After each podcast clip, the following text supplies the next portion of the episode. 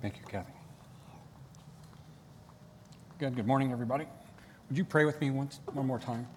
Father, we uh, gather in the name of Jesus, and I pray that as you reveal your truth here this morning, that I pray that the words of my mouth, the meditation of my heart that seek to reveal those words would be truly, would be truly right in your eyes, be truly pleasurable to your soul. Father, I pray that my words would be your words. I pray that for Jesus' sake and all who hear. In his name, I pray. Amen. You know, one of the first things that we taught our children when they were old enough to know it uh, was we would teach them, you know, who the right baseball team was to root for. But after that, it was their name, right? We wanted them to know their name. We wanted them to know uh, our names, right? Terry and my name. They, they wanted to know our names, first and last. And we would teach them their address, our address, right? And we would teach them our phone number. And, and, and remember, this was a while back. It was not today when three-year-olds have cell phones. So it was our landline number that we would teach them, right? So that in the event, heaven forbid, they got lost, then they could tell people who they were and, and, and how to get a hold of us. Right? I mean, that's why we taught them these things. They're important things, especially when you're raising kids in today's world. But let me ask you this question What, what would you think if, if we gave them the wrong information? Right? Like, like this. You know, we moved here 27 years ago from St. Louis area. And, and what if, when we moved here, Catherine was seven, Alex was four, and, and Emily was two? What if we just didn't give Alex the new address? Either we forgot to teach him the address, or we didn't think it was important, or maybe it was just because he was the difficult one. But for whatever reason, we decided we didn't teach him the right information. What, what, what would you think of us? Well, I mean, probably at best you'd think we're irresponsible, right? And maybe at worst you might even report us to DCFS because we really didn't care for him. But it wouldn't be right. I mean, we would say, well, that's kind of dangerous. But I would argue that we do the same thing as parents when it comes to God and the Bible. Either we don't think about it or we don't think it's important. And I would argue that it's, in a lot of ways, so much more important than teaching them their address. It's teaching them who they are. And sometimes we, we don't do that because we ourselves growing up were never raised in a house that knew about Jesus. And so I was never taught what it was about who Jesus is. And I'm, I'm still just, I'm just learning myself. Or, or maybe you were brought up in a household where you were sent to Sunday school and then to confirmation, and it was the church's job to educate you as to who Jesus was. Right? And those are all good things at the time. And maybe then you, were, you yourself were, you, you memorized things like the Creed and the, and the Lord's Prayer. And those are all good things in and of themselves, but they're all invitations that I said last weekend that beckon us to understand who Jesus is, to understand what they teach about him, but really who it is he is, that these, these creeds and these teachers help us try to understand not just what he says, and not just this Sunday school picture of who he is, and not just a confirmation picture, not just a creedal picture of who he is, but a true picture of who Jesus is, and that comes through his word. That comes by encountering Him, this person in His Word. The creed that we've been studying is an invitation to a person, and He reveals himself in this word. And the reason it's so important, just like it's important we teach our children their right address, right? We need to teach them the truth about who God is because everything else is teaching us something that's a lie. The truth about Christ only exists here and who he says he is.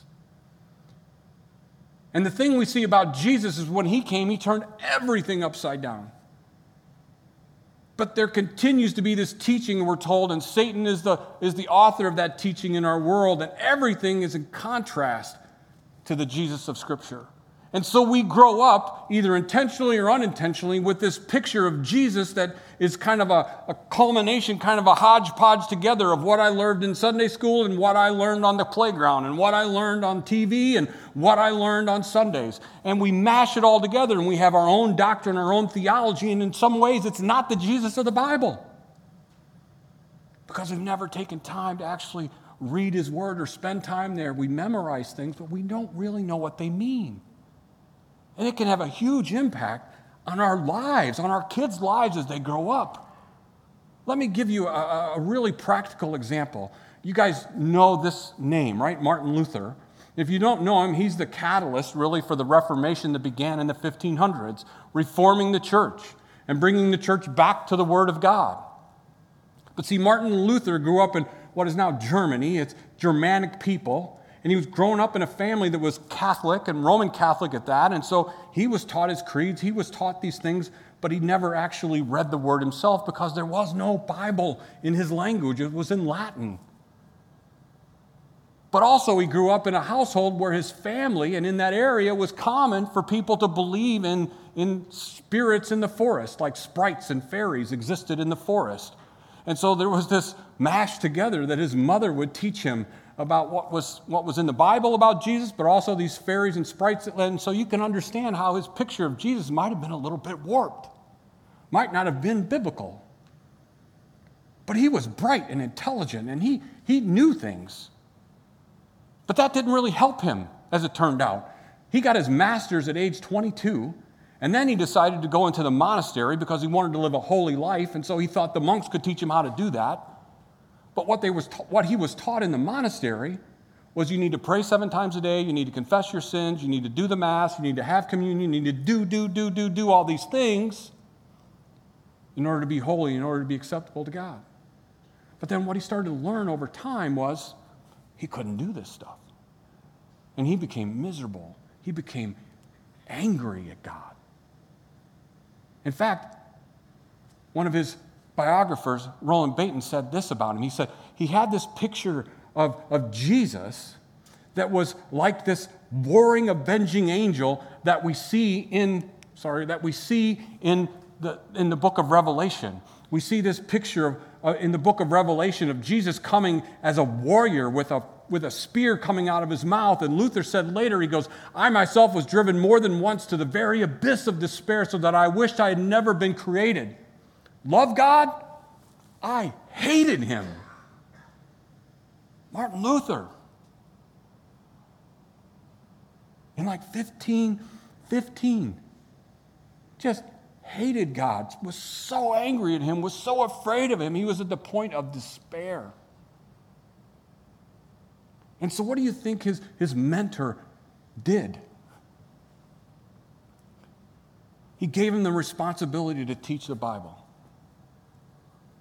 actually dive into God's Word to see what God's Word says. And Martin Luther thought he was nuts. He said, You would pick me, this depressed monk, who's angry at God, someone who hates God? You want me to teach these younger monks about God's word? Yeah, that's what I want you to do.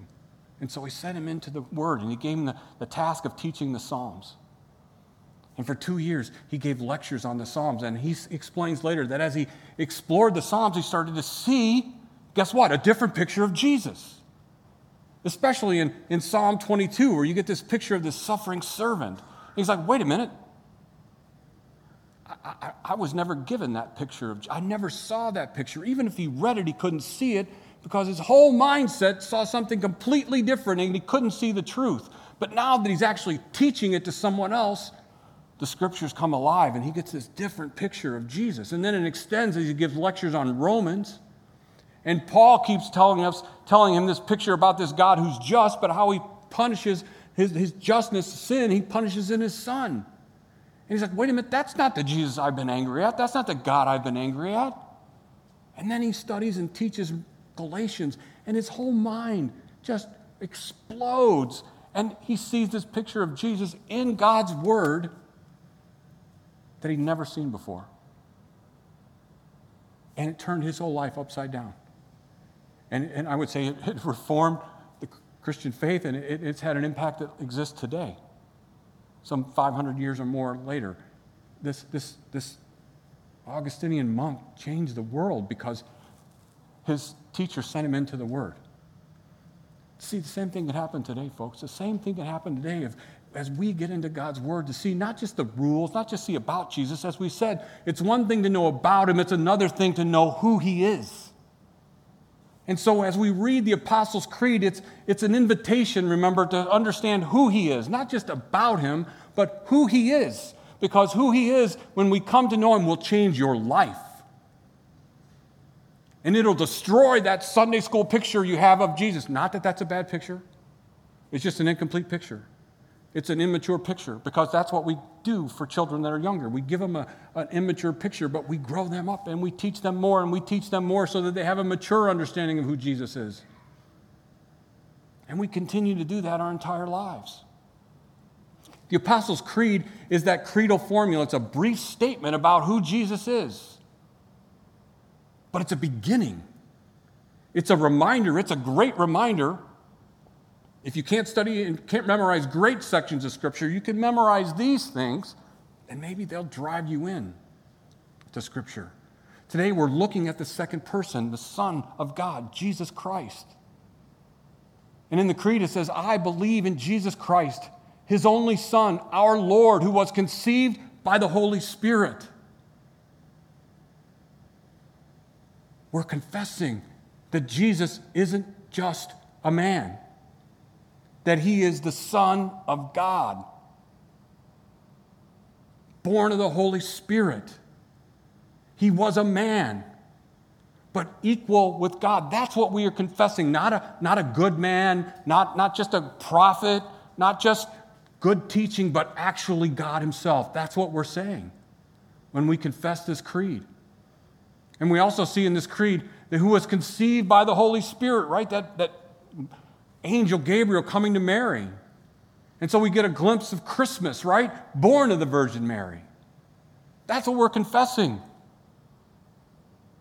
Born of the Spirit, birthed by Mary suffered under Pontius Pilate, was crucified, died, and was buried. That's Good Friday. We see the things that Jesus did. There's a big skip there, but here are the things that teach us about Jesus. That he didn't just come into the world to teach the world good things. No, he came into the world to humiliate himself, to humble himself, and to serve mankind, and to place himself under us. See, he turned the world upside down. In order to, receive honor, you submit, you surrender your life. And he says he surrenders his life to the Father for our sake. And it goes even further. He descended into hell. Peter tells us he descends to declare victory over death, to declare victory over Satan. But then on the third day, he rose again from the dead. See, everything else could happen and it would be a great story. But if this day, Easter Sunday, doesn't happen, all of that is nonsense, but it does happen. And since it does happen, everything changes. We get a picture that God didn't just do this for himself, He did that for us. And that we could have life as He had life. Right? And then it goes on to say, and then He ascended back into heaven, where He sits at the right hand of God the Father Almighty. And from there, he will come to judge the living and the dead, which is one thing Martin Luther got right. We see that he will come and he will judge. And so, in this picture, in this creedal formula, we see this brief picture of Jesus. A picture, I would say, that we find offensive if we're honest, we find it offensive.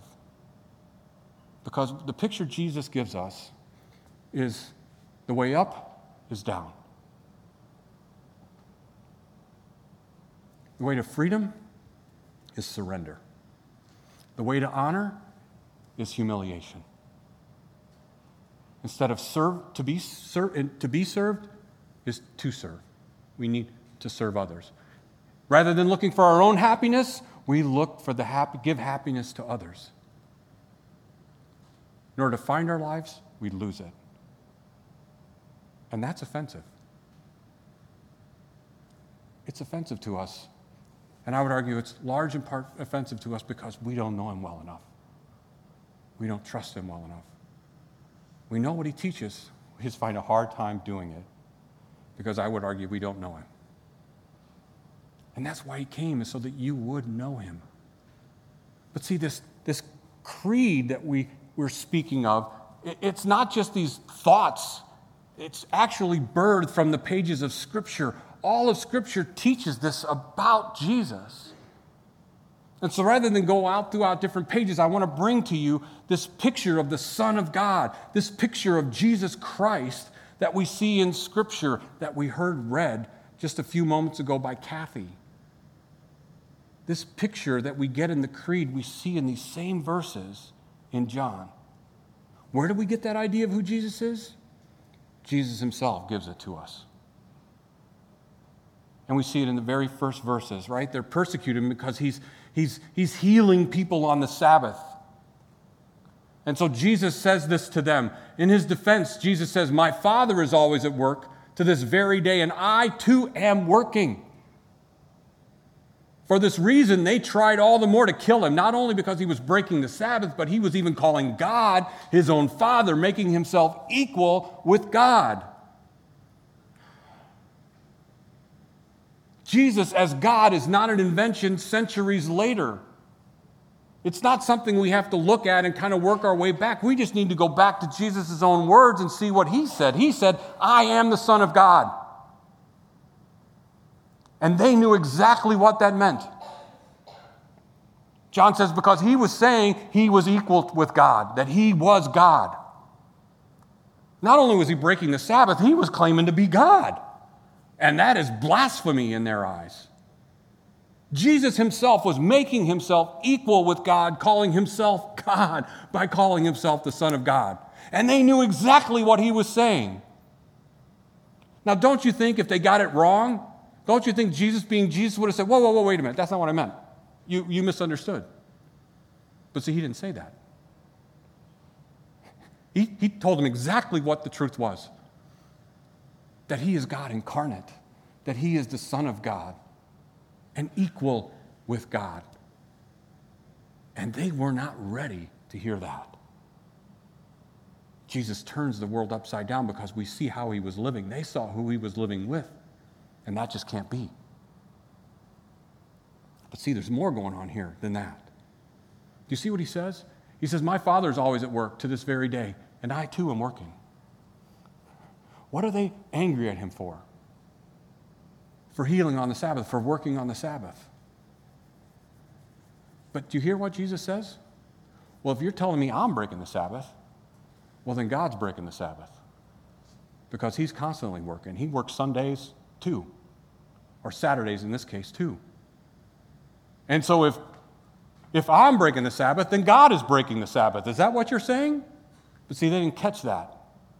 But that's what he's saying because he and the Father are one.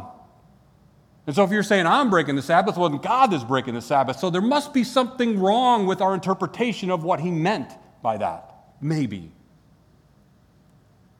Could it be? But Jesus is teaching them, but they don't have ears to hear or eyes to see. But it doesn't stop him from teaching them. And then he goes on to say this He says, Jesus gave them this answer Very truly, I tell you, the Son can do nothing by himself. He can do only what he sees his Father doing because whatever the Father does, the Son also does. What does Jesus mean? Again, he's going back to before. He says, The Father works, I work. I don't do anything by myself. I do what the Father does. What do we say about Jesus in the, in the creed? He was born of a virgin. He suffered under Pontius Pilate, crucified, died, and was buried, descended into hell. That didn't just happen to the Son, that happened to the Father as well. Jesus doesn't do anything by himself. What he sees the Father doing, he does. He sees humble and gentle Heavenly Father humiliate himself by serving us. It's not just the Son who's humiliated, it's not just the Son who serves, it's God the Father who is serving us as well. He's giving us a much bigger picture of God and of Himself for all who will hear. And then he goes on to say this For just as the Father raises the dead and gives them life, even so the Son gives life to whom he pleased to give it. Now, don't read that, that the Father has a list and Jesus has a list. Remember what we said. The Father and Jesus are one. Whatever the Father does, the Son does. It's not like they have different ideas. They both give life. It's not just the Son, it's the Father who gives life through the Son to the people that God will call to the Son, to those who will have ears to hear. See, Jesus didn't come to make bad people good, He came to give life to dead people. That's what the Father's about. See, Jesus is testifying to who God is, to who He is. And the purpose for which He came was to reveal the truth about God. And that's found in Him as we look at Him. So when we look at Him, He says to Philip, If you've seen me, Philip, you've seen the Father. He is humble because you see humility in me. He desires for you to have life because I desire for you to have life. The Father and I are one. But then he goes on to say, Moreover, the Father judges no one, but has entrusted all judgment to the Son. Remember, I said this is what Luther got right. See, we see in Scripture a time will come in Revelation where Jesus will come on that horse. He will come with a sword out of his mouth. He will come as God's avenging warrior. And he will defeat sin, death, and the devil finally for all time. That's the one thing Luther got right. But see, Jesus himself testified to this that that day's coming, but that's not today. Jesus stood up in the synagogue in Nazareth and said, as he recited the words of Isaiah 61, it says, This is the year of the Lord's favor, where the blind will see, the deaf will hear, the prisoners will be set free. This is the year of the Lord's favor. This is the time where God is no longer counting the sins of the world against us. This is a time where God is calling people unto himself through the person of Jesus Christ to reveal to them that God doesn't hate you, that God loves you. And he did all of this for you. Before you were ever conceived, he sent his son into the world to die for you. Before you ever decided to believe in him, before you ever decided to turn away from your sins, before you ever could turn away from your sins, he died for you. God died for you. Not just the man Jesus, but God experienced the death through the man for you. And he calls you to him, to himself. And this is what he calls us to. Jesus says that you may honor the Son just as they honor the Father. Whoever does not honor the Son does not honor the Father who sent him. If they weren't angry at him now, they were seething in their hearts. Because Jesus is saying, just as you worship the Father, you must worship me. And, and when you have that wrong picture of who Jesus is, we'll, we'll make the same mistake they made. And, and we'll, we'll hold off our hearts from him. We'll, we'll kind of wall off parts of ourselves. And in their case, they walled off their entire self because they could not bring themselves to worship the Son because they did not see him as God when he cl- clearly claimed to be God. And then when he was raised from the dead, that's all the proof they needed. But they still couldn't see it because the picture that they grew up with could not overcome the truth about Jesus the hardness of their hearts. And it wasn't going to be revealing to them their sin, it was going to be the love of Jesus through his death and resurrection that would break the, the crust on their hearts. It is the love of Christ that, that, that calls us to him. Jesus calls every one of us to him to learn the truth about him in his word. And who does he call? Everybody. Everyone. He doesn't discriminate. If you don't know him, he says, Come. If you know little, he says, Come. If you know a lot, he says, Come. Come to me. Why? Because everything we live in, everything we've put into our head from the time we were little, everything that's been put into our head since the time we were little, other than the Word of God, is preaching something other than the Word of God. And we just can't see it. But it's only the Son that can reveal it. It's only the Son that can give us the true picture of Jesus. And this is what Jesus says to us in Matthew chapter 11. He says, Come to me, all of you who are, who are, bur- or, who are laboring and, and are heavy laden. Right? There's an assumption here. Those of you that don't come to me are anxious and fearful and tired and angry, and, and you have no rest. Come to me, all of those you who labor, who are struggling to find peace and rest and purpose in this life. Come to me, you who have been had this burden placed on you that says you are what you do and how much you have in your bank account and all of these things that are in this world, all of these things that identify you, all of those burdens that you must clean yourself up. You can't do this and you can't do that. And if you do this, well, then you got to do this before you come to Jesus. He says, No. Come to me regardless of where you are, come to me. You who are burdened, you who are laboring, come to me, and you will find rest. Not just physical rest, but rest, he says, for your souls, a deep soul rest. As we rest in, in who we are and who Jesus is, he says, Take my yoke upon you and learn from me. Stop trying to find this truth, learning from things out here. Learn from me.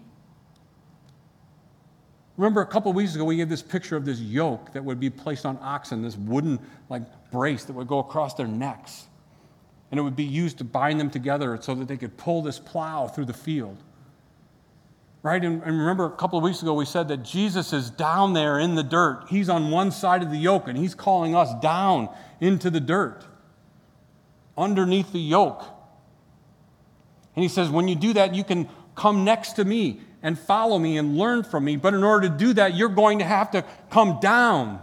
You're going to have to come off of your high horse and you're going to have to come down. You're going to have to give up trying to find honor in yourself and come down. You need to leave that life in order to find your life. It's not just a parent's job to teach our children in this church, it is our job to come alongside the children in this church. We need to come down on Sunday mornings and we need to teach our children, the children of the parents who are trying to do this by themselves, and we need to partner with them and come down and serve at 9 and, and worship at 11 or worship at, or worship at 9 and serve at 11 but we need to come down and not see that as demeaning ourselves. We follow after jesus. He says come next to me and learn from me and you will find rest for your souls. But here's something else he tells us that he tells us nowhere else in the Gospels.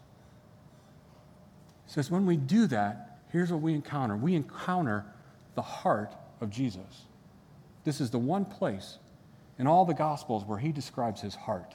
And remember in Scripture, the heart of a person isn't this emotional seat, isn't this physical heart, it's the person. It's what is at the core, it's who they are. And Jesus says, For I am gentle, can be translated meek, and lowly in heart, humble in heart. Who experiences the meekness of Christ, the humbleness of Christ? Everyone who comes to him. Everyone. When you come to him, you find meekness and gentleness and humility. You don't find a finger pointing in your face. You don't find judgment. You don't find condemnation. You find Jesus, who is gentle and lowly in heart. And when you do, he says, you will find rest, true soul rest. The way up is down. Jesus turns the whole world upside down and it's offensive, but it is the way to rest. It is the way to true life. It is the way to joy. It is the way to contentment. Is to come down with Jesus and partner with Him and let Him lead us and teach us. It is for our benefit that we do that. But not just for our benefit, He does that in us so that we could be a benefit to others. Remember the picture of, of the oxen coming through the, do- the dirt, you know, with the plow. You know, when that plow goes through the dirt, you see this like divide. You know, the earth kind of heaves up on both sides, kind of causing like this wake. There's like an earth wake in the dirt as the plow comes through the dirt. Right? It leaves this wake in its path. Right? And, and I love this picture that Dane Ortlund paints in his book, Gentle and Lowly, where he talks about this God, this Son of God, who is gentle and, and humble. And I love this picture that he gives us. He said, Only as we drink down the kindness of the heart of Christ will we leave in our wake, everywhere we go, the aroma of heaven.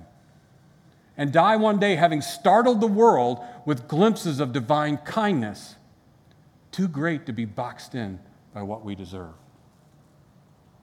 He says, when we come drinking of Jesus, when we come to the meek and the gentle and the humble person of Jesus, he says, within us, he creates a new heart. And, and as we go through this life, in our wake, we leave the aroma of heaven.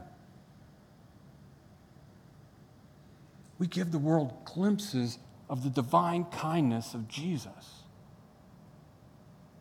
But see, far too often, in our own strength, we go through life, and in our wake, we leave corpses, relationships.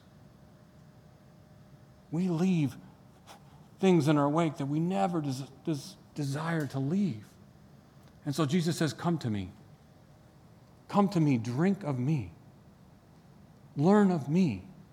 And as you do, in your life will be, produce much fruit, and in your wake, you will leave the aroma of heaven and give the world a glimpse of Him that it very rarely sees. It so desperately needs to see the true Jesus in each of us.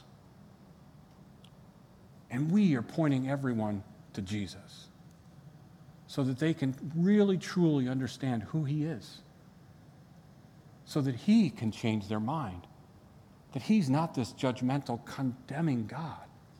One day He will come and that will happen, but until that time, we are called to go and to, and to tell the truth about Jesus.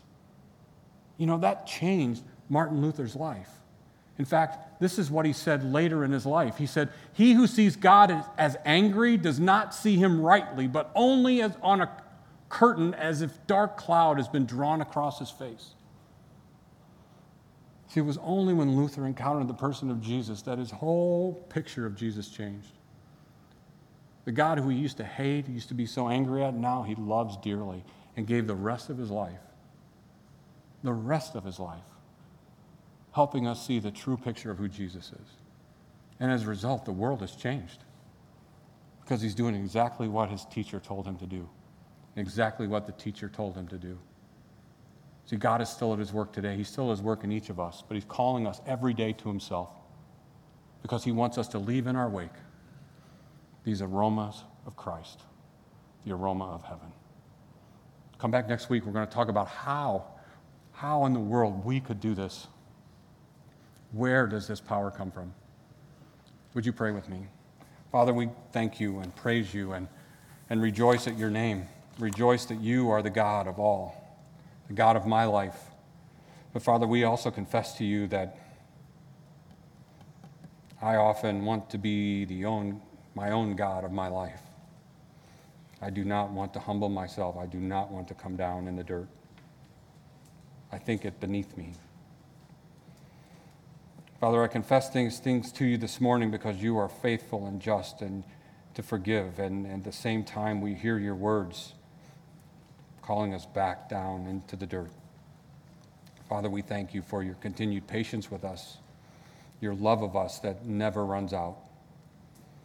Father, we ask you this morning, continue that work in us. Continue to break up the dirt that surrounds our heart. I pray that in Jesus' name. Amen.